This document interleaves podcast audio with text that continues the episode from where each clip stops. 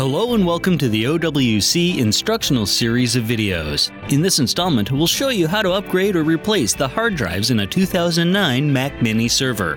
Make sure to watch the video all the way through before attempting this upgrade. As you'll see, getting into the Mini is a somewhat difficult procedure and professional installation is recommended.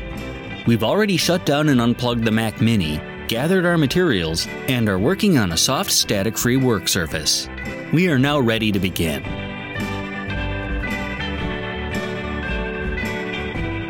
To get inside the Mini, we'll need to flip it over. To loosen the clips holding the top cover on, you'll need a small putty knife which can be found in most hardware stores. Carefully insert the blade of the putty knife between the inner and outer case. Then, gently but firmly pry outward with the knife, which will undo the inner clips on the case. You'll hear a series of pops as the clips come free. Carefully work your way around the Mini's edges.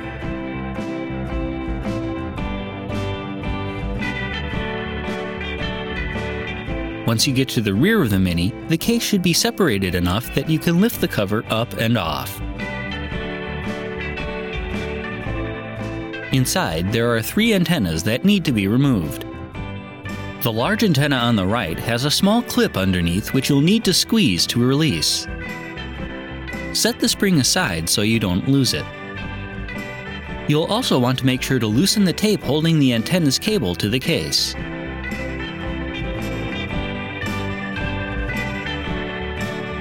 Then, arrange the antenna so it's out of the way, being careful not to yank the cable out. The other two antennas simply lift up and out. These also have springs that you should set aside.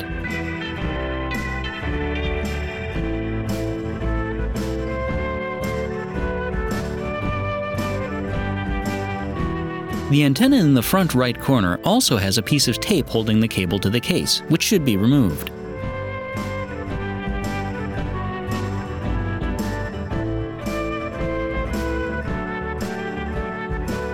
Next, we need to detach the SATA ribbon connector. The easiest way to detach it is at this point. Simply use your nylon pry tool to gently lift it and it will disconnect easily. There are four screws that you will need to remove to detach the drive assembly from the base. The front left screw is located here. The rear left screw is located here. The right rear screw can be found here.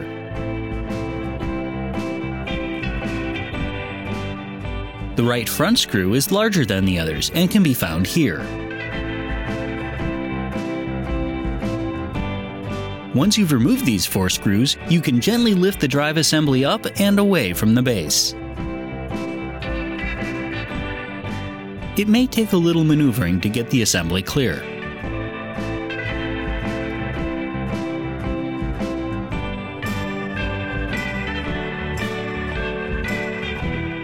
First, you'll need to remove the top drive tray from the assembly.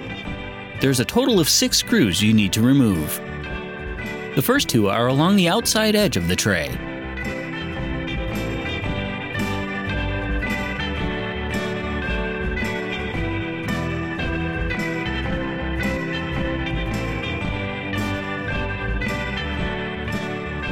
The second pair are along the opposite side of the tray.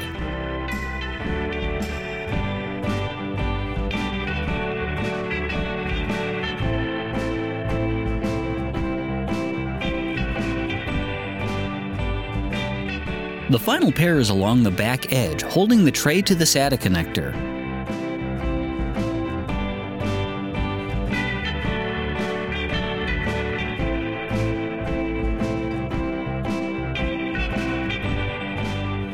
Once these screws have been removed, you should be able to slide the tray forward and off.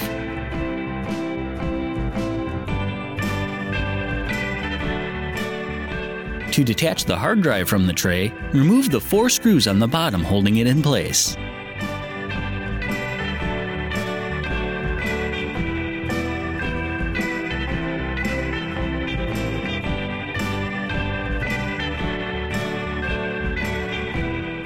To remove the bottom hard drive, you must first remove the heat sensor, located near the outside front corner of the drive. Use your nylon tool to detach it. You'll also need to detach the piece of tape holding the cable to the drive.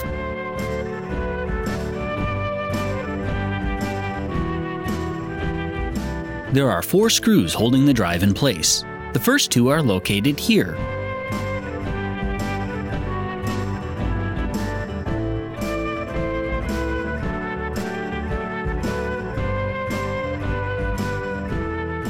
The other two are located here.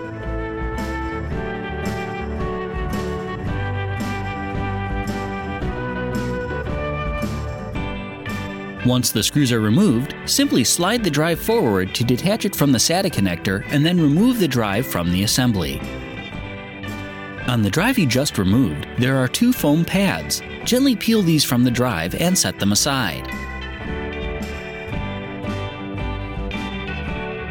With one of your new drives oriented with the SATA connectors facing away from you, place the two foam pads on the top left and bottom left corners.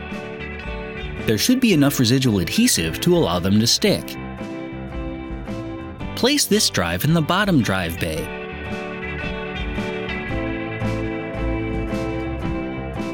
Attach the SATA connector, then use the four screws to secure it in place.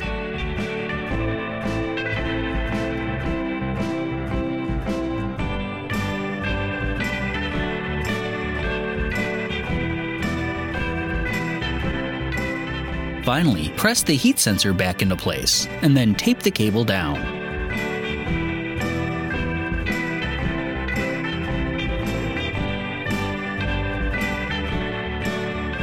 Place your other hard drive into the top tray so that the SATA connector is towards the rear edge.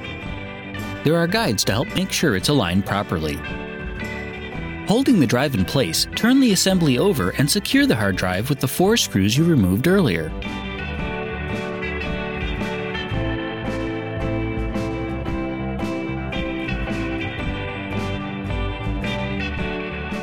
Then, slide the top tray into place and attach the SATA connector.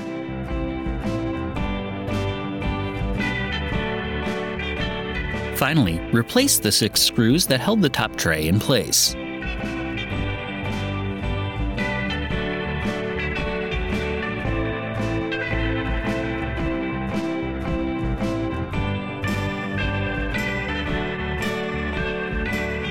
Replace the drive assembly, being careful not to pinch the antenna cables.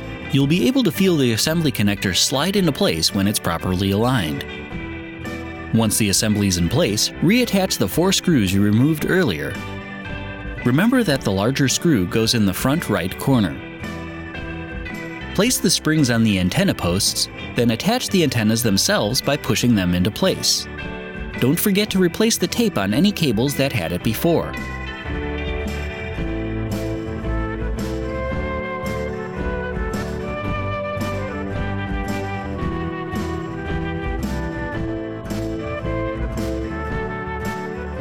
For the large antenna on the right, you may need to squeeze the clip you used to remove it in order to replace it.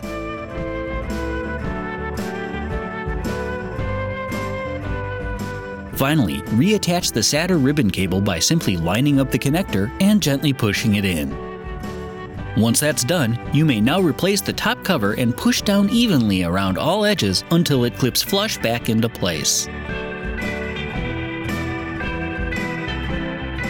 You can now plug the Mac Mini server back in, hook it up, and turn it on.